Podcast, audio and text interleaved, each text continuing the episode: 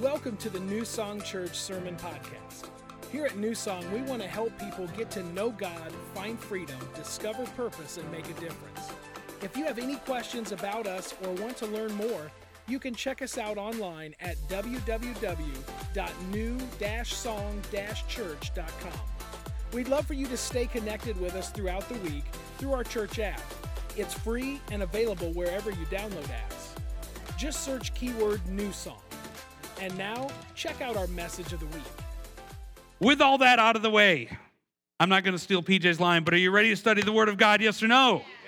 All right, we're, we're, we're going to dive in today. It's going to be a fun, a fun morning. Now, if you're just joining us, we're finishing up a series today called Lesson Learned. And, and we're, what we're doing is we're just kind of sharing some lessons that some of the different Old Testament characters have learned. Some of them are have been some difficult lessons, and some of them have been some easier ones. And last week, PJ talked about King Josiah and really the, the danger that pride can have in, in our lives. Well, I, as I was preparing for this message this week, my wife and I, Angela, we, we've been married almost 17 years now. It'll be 17 years in just a couple weeks. I had, I had lesson learned, lesson learned. Remember, remember your anniversary. Um, but, but we had we, we had some fun just kind of reminiscing a little bit this week just about some lessons that we've learned over the years as, as a couple, as parents, as, as being pastors. And so I'll, I'll share with you just kind of some just kind of funny lessons we've learned over the years. And I'm sure like every one of us could write a book about different lessons we've learned over the years. And so one, one of them that we were laughing about, and I'd honestly forgot about it and it probably tried to block it out of my memory, was – that don't put a sparkler within reach of a one year old. I so yeah, don't call CPS on me because this happened years ago now. But we, we were in the backyard and you know it was around the Fourth of July and had sparklers and the kids were having fun. Cadence was was about one years old, and I was showing it to her. Well, she does what any one year old does and reaches out and grabs it. Well, I, I don't know what those sparklers burn at, but it's mighty hot. And thankfully, we had like one of those kiddie pools like right there, so I quick stuck her hand in the kiddie pool, but we had to take her to the to the ER. But thankfully, she's okay. But just a lesson learned for all you parents out there: don't put a sparkler within reach of of a one year old. Um, another one I learned, and this was a couple years ago. This is shortly after, right after we hired Pastor Josh as our as our youth pastor. I was I was helping out during this time, and I was teaching uh, the teenagers on Wednesday night, and I showed them this video. And I, to be honest, I don't even remember what the video was about or what even the purpose of it was. But I was showing them this video. And, and so, what I do anytime I'm going to show a video to anybody, I make sure to preview it to make sure it's everything's okay. Well, I, I was running a little bit short on time, and I previewed it about 95% of the way. And the first 95% was was funny. It was great. It, it was it fit perfectly. Well, it just so happened that that night, Pastor Justin ended up sitting in youth on that Wednesday night, at which he never does. So, like, th- this was like the one time he actually came and sat down in youth group on Wednesday night, and I shared this video. And the very last line of the video is like this seven year old kid cussing at his parents.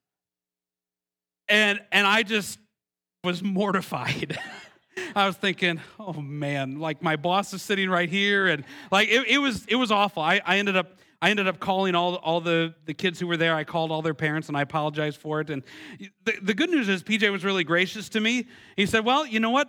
There's some lessons you only need to learn once." I said. Yes, sir. I will never, I will make sure that I preview anything I show 100% of, of the way. And, and, like I said, we, we all have things like that. We all have like we could write a book about lessons we've learned over the years. Well, today we're going to be spending some time with one of my favorite Bible characters, and he really is is kind of one of the giants of the Old Testament. He, he's the prophet Elijah.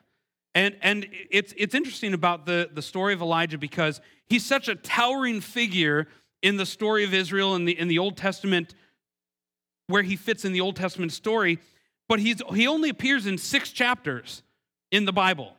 So he, he's, he's not in there very much, but he's this towering towering figure in, in the history of Israel. And so I, I want to just kind of share with you a little bit of background about why Elijah is such an important figure within, within the, the history of, of Israel. I, in fact, he, he, was, he was such a big deal that when Jesus was having his ministry and he was walking around on the earth, some of the people thought that he actually was Elijah.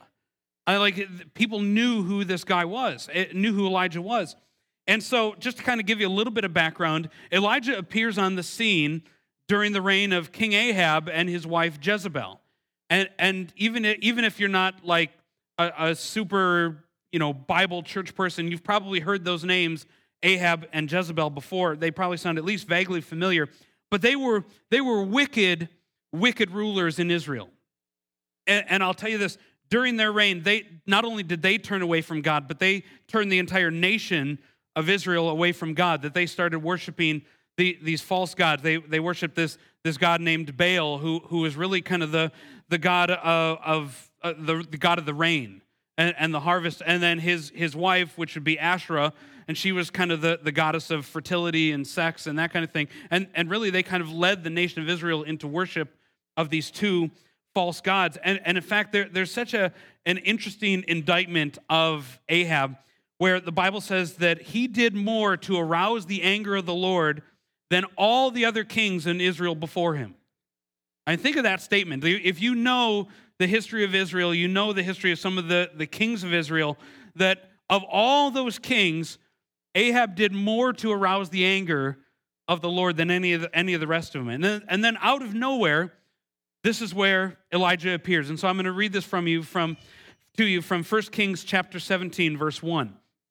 It says, "Now Elijah the Tishbite from Tishbe in Gilead said to Ahab, As the Lord, the God of Israel, lives, whom I serve, there will be neither dew nor rain in the next few years, except at my word.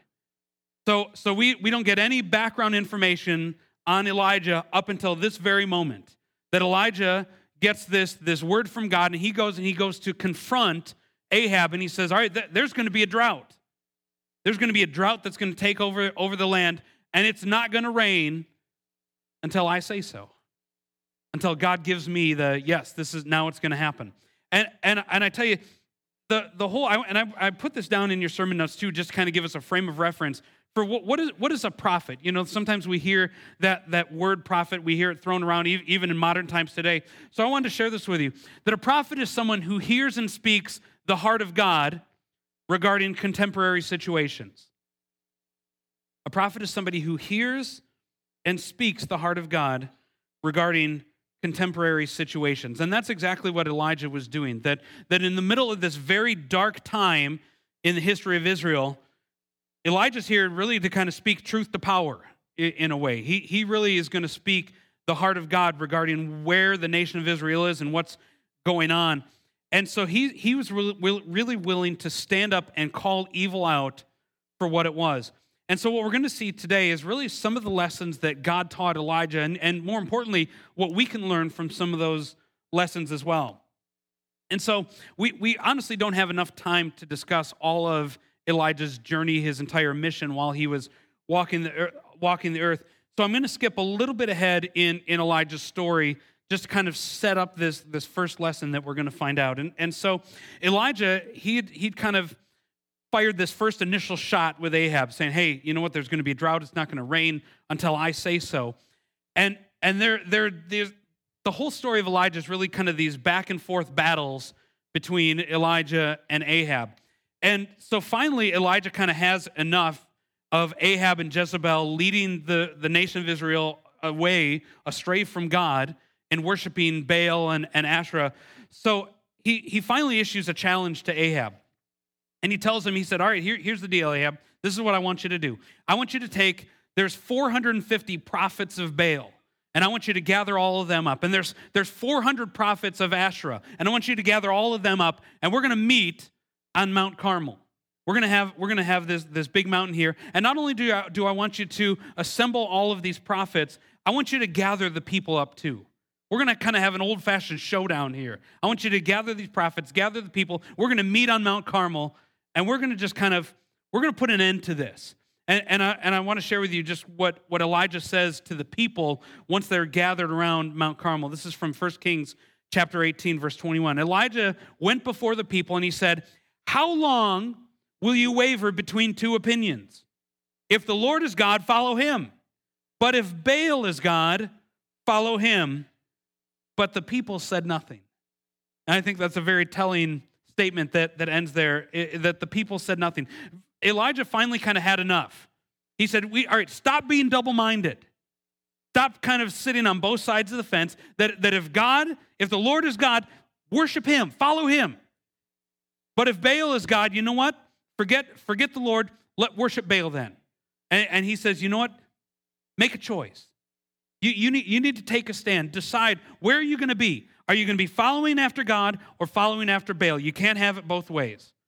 And he really kind of sets up this this showdown. And so what they do is they they create two different altars. They put an altar over here to, to, to the Lord, an altar over here toward, toward for Baal. And what they do is they, they put a bull on each altar. And what they were going to do is they were going to take turns. All right, all the prophets of Baal, they were going to pray to Baal and ask God to consume the, this sacrifice on this altar. And Elijah was going to pray to, to the Lord and, and ask him, consume the, this sacrifice. And whichever God responded, would be the one true God, the one that we were going to worship. And so the prophets of Baal, they, they begin, they, they start praying and chanting and wailing and dancing and all this stuff, and nothing happens. And, and they keep this up for hours. They're, they're, they're literally doing this for several hours. And Elijah's just kind of sitting back watching. I can imagine this, this kind of big smirk on his face. And in fact, he, he actually even starts to taunt them. He starts taunting the, these prophets who are dancing and chanting and all this. And he said, You know what? maybe Baal's asleep. Or, or maybe, maybe he's on a trip. Maybe, he's, maybe he's deep in thought. Or maybe, maybe he's just off relieving himself, and that's why he can't answer your prayers. He's kind of making fun of them. And, and, and that only kind of spurs them on more because after that, then they start cutting themselves. They start cutting themselves with swords and with spears, and, and they're, they're doing all this crazy stuff and sure enough, nothing happens. And, and, and I love I love what 1 Kings 18 29 says. He says, But there was no response, no one answered, and no one paid attention. Isn't that, isn't that great? That, that literally all day, these prophets of Baal, they're doing their thing, and nothing happened. No one responded. No one paid attention. I love that. And then it was Elijah's turn. And, and this is probably a story that, that might be familiar to many of you. But Elijah, he builds this stone altar, and then on, he puts wood on top of the altar, and then he puts, cuts up the bull and puts the bull up on the altar. And then he digs a trench around the altar as well. And, and he, he says, All right, here's what I want you to do I want you to take four gigantic jars, fill them with water, and pour it over the altar. And, and just remember, this is in the middle of a drought. Like, think about that for a minute. Like these four gigantic jars, and they're just pouring out this precious resource on the altar. He says, All right, I want you to do it again.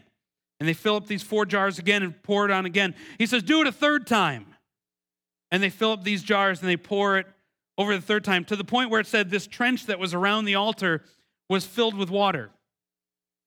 And they did this three times. And, and like I said, just remember, this is in the middle of a drought. Like I can imagine some of the people, like, they're, they've been out here all day watching this. I guarantee you the sun's beating down and they're thirsty and like, Elijah, what in the world are you doing? Like, yeah. But then, but then Elijah, he prays. And I, and I want you to read this along with me in 1 Kings chapter 18, starting in verse 36. It says, At the time of sacrifice, the prophet Elijah stepped forward and prayed. Said, Lord, the God of Abraham, Isaac, and Israel, let it be known today that you are God in Israel and that I am your servant and have done all these things at your command. Answer me, Lord, answer me, so that these people will know that you, Lord, are God and that you are turning their hearts back again. Then the fire of the Lord fell and burned up the sacrifice, the wood, the stones, and the soil, and also licked up the water that was in the trench. When all the people saw this, they fell prostrate and cried out, The Lord, He is God. The Lord he is God. I mean, yeah, absolutely. We can give God a hand for that. I mean, man, you talk about a showstopper right there. I mean, he didn't go through all this wailing and crying out and dancing. He just, he didn't make a big production out of it. He just say, said this simple prayer God, I acknowledge you. You are the king of Israel. And I want your people, their hearts to be turned back to you. And boom, in that instance, fire fell from heaven and burned up that, that sacrifice. And exactly what Elijah wanted took place. That God showed up, God showed off in that moment. And, and after, after you know all the people fell down and they started worshiping, worshiping God, the, all the prophets of Baal and the prophets of Asherah, they were, they were all executed. They were all killed in that moment. And, and you talk about, man, what an amazing mountaintop experience. Like this is this has got to be kind of like the highlight of Elijah's life at this at this moment, saying, Man, you know what? I, I finally showed Ahab, I showed Jezebel, I showed the people, God, you proved yourself in this moment. I mean, what, what an incredible, incredible experience. He was riding high, and then the most amazing thing happens in the story of Elijah. The, the, the most incredible thing happens that Ahab and Jezebel, they decided they were going to conspire to kill Elijah. And, and in fact, they sent a messenger to Elijah and told him, All right, Elijah, by this time tomorrow, you're, you're going to be gone. We're, we're going to kill you. You're done. And, and, and this, was, this was Elijah's response in chapter 19, verses 3 and 4. Elijah was afraid and ran for his life. And when he came to Beersheba in Judah, he left his servant there, and while he himself went a day's journey into the wilderness, he came to a broom brush, sat down under it, and prayed that he might die. I have had enough, Lord. He said, Take my life. I am no better than my ancestors. I mean, think about this amazing turn of events. That literally Elijah goes from this amazing mountaintop experience where God just proved himself in such a miraculous way and the very next day, Elijah's running for his life, fearful, not to, to the point where he's saying, God, I don't even want to live. I can't, I can't do this. I mean, think about, I mean, just what, what an amazing, just kind of shift that, that happens here. And so I want you to write this down, number, your, this kind of first lesson that we learn here that fear can make you do and believe things that take you away from your purpose. Fear can make you do and believe things that'll take you away from your purpose. And isn't that the way the devil works? That you, you have this incredible experience with God. You've, you've been with Him. You've had this awesome mountaintop experience with Him. And Satan's right there to try to chop your legs out from under you, trying to, trying to introduce fear into, into your life. And, and I'll tell you, we all know this fear does not come from God. Fear, fear doesn't come from God, and it can rob you from really living out that purpose that God has for your life. It has that ability to, to rob you from what God has for you. And so instead of standing up to Ahab, instead of leading the people back into, into worship of the Lord, instead of, uh, uh, of proclaiming the word of God boldly, we see Elijah running for his life, hiding, and wishing that God would end his life. I mean, it just that, that's, what, that's what fear did to this mighty prophet, this mighty man of God. And, and the sad thing is, I've seen this happen, not, not this exact thing, but I've seen this happen in, in my own life and so many other people where, where we've allowed fear to take us away from what God's purpose for us really is. And I guarantee you, we, we've, all, we've all experienced that in, in one way or another. That, that maybe there was someone that God put in your path that He wanted you to, to share Christ with that He wanted you to minister to. And you let fear get in the way and say, man, I, I don't know what to say. What, what, if, what if they don't receive it? What, what, if, what if they ask me something I don't know? And, and we let fear keep us from what God was really wanting us to do. Or, or maybe, you know, we're talking about small groups. Maybe you felt like, you know what, maybe this is the, this is the time I need, to, I need to lead a small group. But then you've let fear kind of get in the way and say, I, I, don't, I don't feel qualified. I don't know what to teach. I, I, I'm not sure what I, I'm supposed to do. Or maybe there was a time that you were supposed to do kind of what Elijah did, and you need to stand up to somebody in love. You need to share a prophetic word with somebody. All right, not, not tearing them down, but just saying, hey, this is the heart of God. And maybe you were too afraid to be able to share, share that word. And, and I'll tell you, fear will rob you from so much if we allow it to. Fear really will allow us to, to will, will rob us of so much if we allow it to. But, but the good news about Elijah's story, and this is what's so beautiful about it, is God pursued Elijah. God, God followed after him. And, and, and I'm so grateful that in my life, too, that when I've been fearful and when I've run from what God has called me to do, that God has been right there behind me, pursuing me and following after me. Is there anybody else in the room that has done that where you felt yourself running from God and He has not given up on you and He's followed after you and pursued you in that moment? And I'm so grateful that He does that. And so in this moment, Elijah, he finds himself in a cave. He's hiding out in a cave, and God comes up to him. And God starts to speak to Elijah. And I love, I love the very first thing that God says to Elijah. He says, Elijah, what are you doing here? Like, this is God. God knows everything. And he's like, Elijah, what are you, what are you doing? What is it that you are doing here? I, and it's, it's as if he's saying, I didn't create you for this. I, I didn't mold you and form you in your mother's womb to be hiding in a cave. That's not what I have for you. I, I, you, you weren't made for this. You weren't made to hide in a cave in the wilderness. You were designed, you were made, you were formed to be a prophet, to speak my word and to speak it boldly. And here you are hiding in a cave. And, and I tell you, God speaks to him and shares such a profound truth with Elijah in this very moment. And, and I want you to read this along with me in 1 Kings chapter 19, verses 11 and 12. And this is God, he's going to be speaking to Elijah in the cave here. And, and God says to him, He says, Go out and stand before the mountain, the Lord told him. And as Elijah stood there, the Lord passed by, and a mighty windstorm hit the mountain. It was such a terrible blast that the rocks were torn loose, but the Lord was not in the wind. And after the wind, there was an earthquake, but the Lord was not in the earthquake. And after the earthquake, there was a fire, but the Lord was not in the fire. And after the fire, there was the sound of a gentle whisper. And, and many of you, it, you probably might recognize this from the King James Version. There, there was a still small voice that spoke to and ministered to Elijah in that moment. And, and this passage is so interesting to me. I, I, it, it, it's so interesting to me, especially in light of what just happened on Mount Carmel with all the prophets of Baal where God showed up in this incredible, miraculous, supernatural way. And yet in the cave, it's the exact opposite. I want you to write this down. Number two, that the Lord reveals himself not as overwhelming power, but as intimate presence. God doesn't reveal himself to Elijah in this moment as overwhelming power like he did at Mount Carmel. I mean, there's no denying that on Mount Carmel, that was overwhelming power at that moment. But when Elijah was at the end of his rope and he was he was ready to give up, he had nothing left. God didn't minister to him and appear to him as overwhelming power. He revealed himself as intimate presence, that gentle whisper.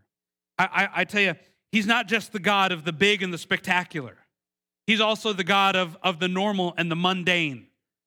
All right, he, he's not just he, he doesn't just show up in the surprising and the unimaginable and the supernatural, he also manifests himself in the normal day to day things as well. And especially the way that God showed up in this dramatic way on Mount Carmel, that when Elijah has nothing left and he's literally begging God to take his life, God comes and speaks to him and, and ministers to him in this gentle whisper. And, and I'll, I'll tell you, what, I, what is so amazing, and I pray is encouraging to you, is that when, when we are drained of all of our strength, when, when we have nothing left, oftentimes that's the way that God will minister to us. All right, sometimes, sometimes we wish that God would, would just blow up, do this dramatic, amazing thing, just show up supernaturally. God, this is what I want you to do. But more often than not, God ministers in the quiet. More often than not, God ministers in the still small voice, in, in the gentle whisper. And, and, and I'll tell you, even though sometimes we long for God to do the amazing, do the supernatural, oftentimes He ministers to us in the quiet. He'll help us to, to experience His presence in those quiet moments with Him. And we have to seek those quiet moments out. We have to seek those out. And it's in this moment, really, that God encouraged Elijah. that God that God ministered to him in this gentle whisper, in this quiet, where he said, Elijah, I'm with you. I'm going to be there. And, and I'll tell you, when we become fearful or discouraged, it's easy to kind of run away like Elijah did. But at the end, God sent Elijah back into it. He, he sent him back. In fact, the Bible says he sent him back the way he came. And and and and I'll I'll say this. He knew that his role was not over. God, God, God, what God said to Elijah, he said, I'm not done with you yet. Even though you might feel exhausted, even though you're frustrated, even though you're feeling depressed right now, I'm not done with you yet. I still have more for you to do. And I want you to encourage you with this that when the Lord, with, with the Lord, quietness does not equate in inactivity. When, when God is quiet, it doesn't mean he's not moving. When God is quiet, it doesn't mean he's not up to something that oftentimes when God is quiet, that's when he's up to something. That's when God is trying to, to stir your heart, to minister to you, to encourage you in that moment. And when we when we reach the end of our resources, we've only begun to tap in to the start of God's. And, and I want you to think of this. God did not change Elijah's circumstances. All right. When, when God, God said, All right, Elijah, you know what? You've had your moment. All right, I've ministered to you here in the quiet. I've encouraged your heart. I've, you've encountered my presence. I want you to go back in and I want you to go back the way you came. I want you to go talk to Ahab again. And I want you to hear catch something on this. Nothing, none of Elijah's circumstances changed. He still had a price on his head. He still had Ahab and Jezebel who hated him and wanted nothing to do with him, wanted to kill him. Uh, but I'll, I'll tell you this even though the circumstance was the same, even though nothing changed outwardly, God had encouraged him with his presence. And, and ultimately, just because God did not respond to your situation in this big, dramatic, powerful way, like maybe you were hoping he would, God's saying, I got more for you. I'm not done with you yet.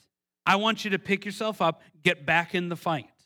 All right? And, and we've all we've all have those moments. We all have those times where we're weary, where we're tired, where we feel like we don't have anything left anymore, and we just need to we just need to receive from God.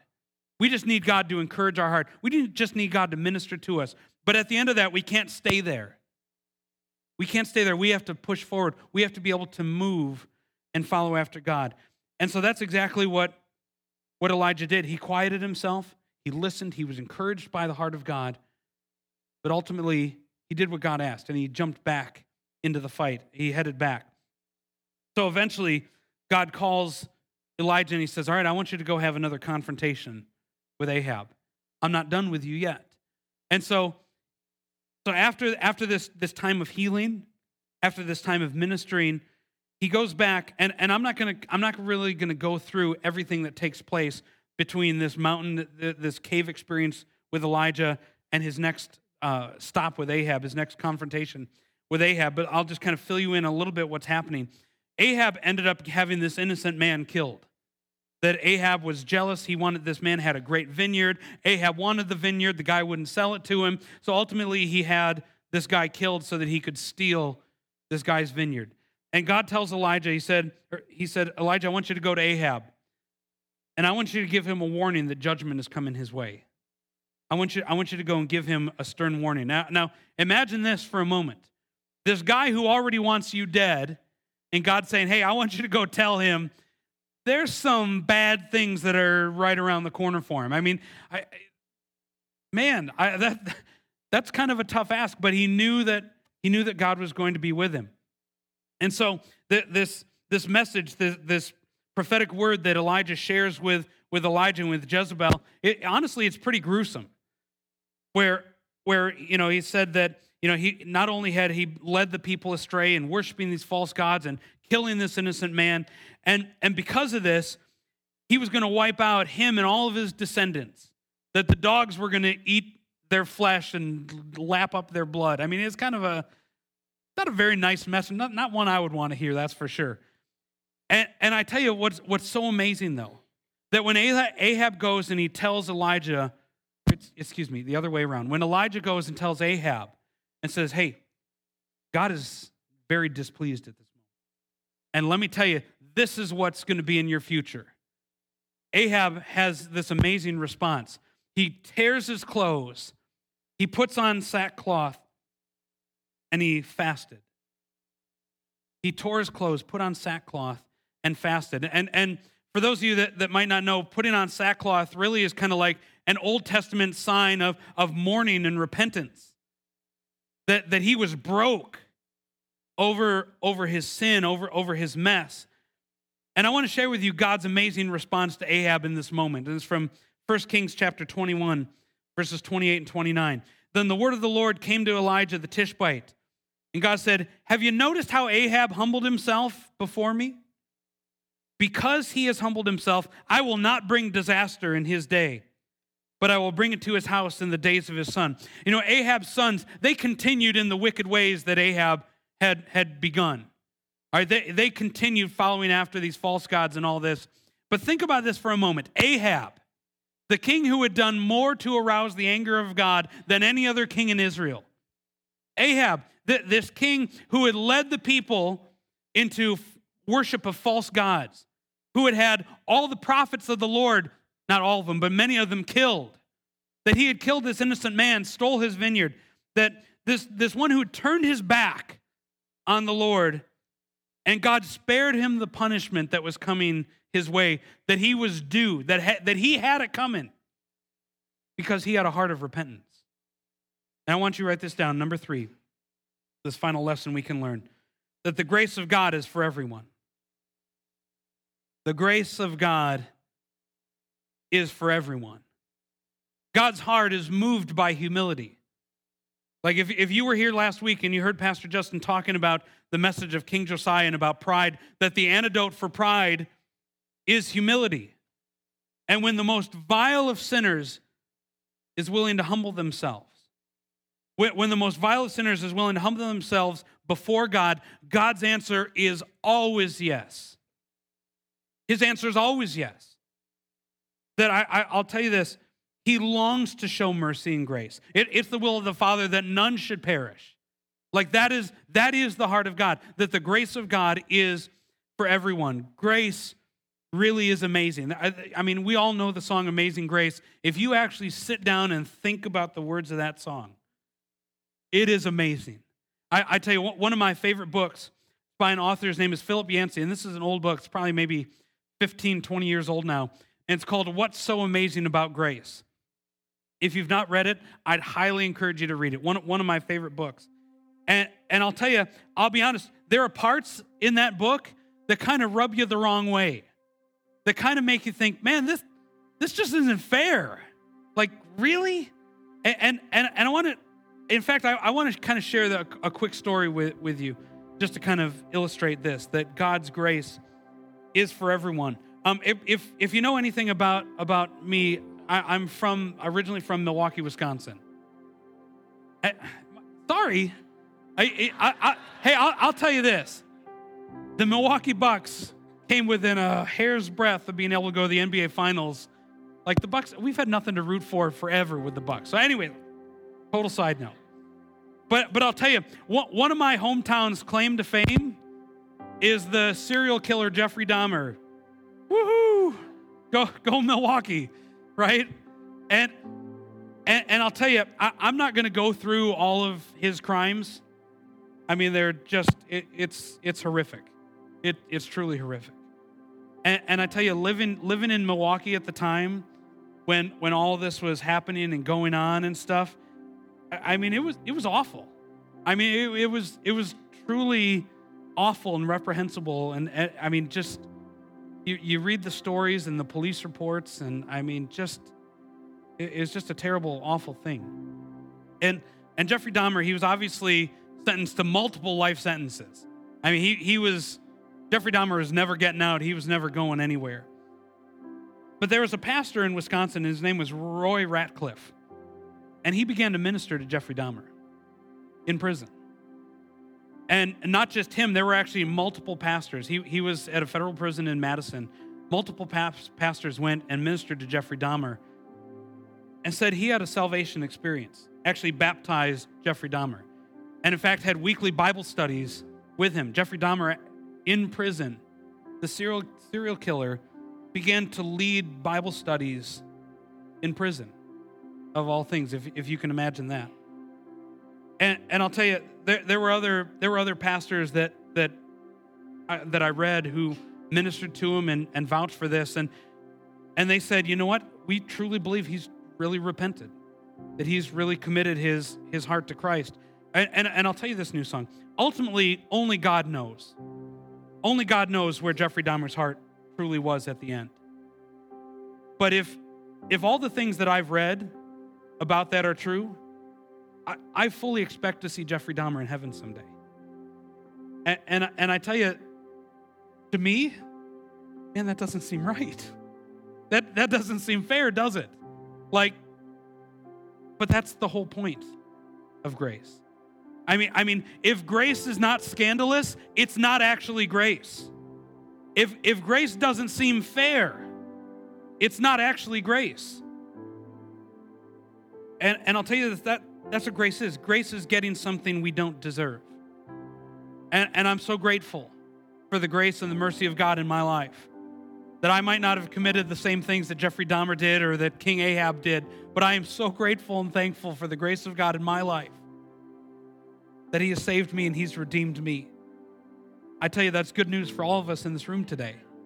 That is good news for all of us. That if God can spare King Ahab, and if God's grace can cover and forgive a man like Jeffrey Dahmer, surely your mess, surely the things that you've done, surely the, the, the times that you've spit in the face of God,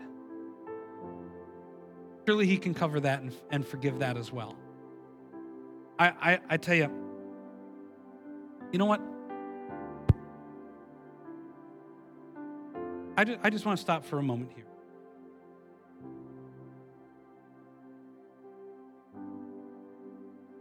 Sorry. I, I want to give, I want to, if you've never experienced the grace of God, I want to give you, I want, I want to give you an experience to be able to do that right now. I want, I want to give you a moment where you can. Would everybody just close your eyes for just one? And if you've never truly experienced the grace of God, if you know that things are not right between you and the Lord, you're just in need of His grace and His mercy.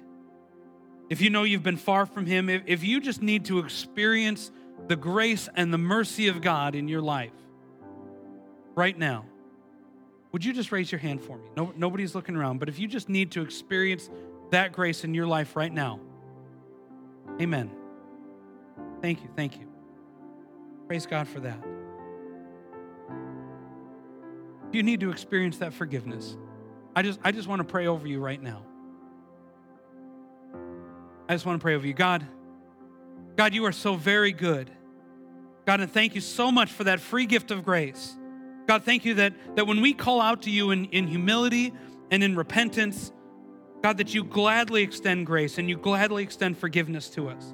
Lord, thank you that you don't treat us as our sins deserve, but you're compassionate God, that you're gracious, that you're slow to anger, God, that you are abounding in love. God, for those who raise their hands, Father, we just come to you with open, open and humble hearts this morning, Lord. God, laying ourselves before you, and we ask you, God, forgive us for our sins. Forgive us for our mess. Forgive us for trying to, to live this life on our own apart from you. God, forgive us for not taking you seriously. And God, we just, we're here today before you stating that we want to live our lives for you. God, we, we want to live our lives for you and for your glory. So, God, we thank you for your forgiveness. We thank you for your grace. God, we thank you for your love. And God, I, I just pray, I pray for everybody here in this room today. God, that you would help us to learn, God, and, and to live out these lessons that, that you taught Elijah. God, I, I pray that, that for those in the room who are struggling with fear right now, God, we know that living in fear robs us of, of God, that life that you have called us to. God, it takes us away from our purpose. And, and we know, Father, that you have not given us the spirit of fear, but of power and of love and of a sound mind. And God, I, I just pray that you would lift that spirit of fear off of your people this morning. And God, that you would fill us, Lord, with your perfect peace. your peace that surpasses all understanding. God, for those who, who are discouraged, who are depressed, God, who feel at, at the end of the rope like Elijah did, Father, I just pray that they would be able to experience your presence. God, we know that you don't always respond in that dramatic and that supernatural way.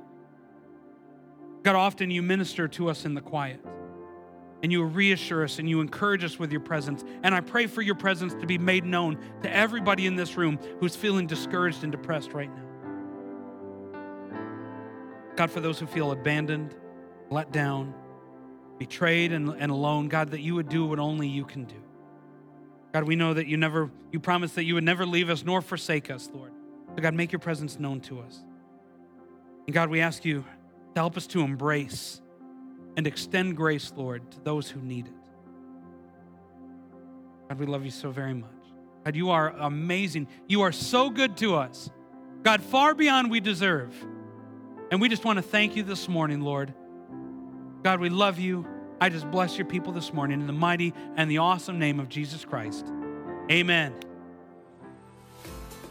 As a church, it's our honor to play a part in what God is doing in your life and we would love to continue on that journey with you. To find out what your next steps could be in your relationship with Christ, all you have to do is go to www.new-song-church.com backslash next steps.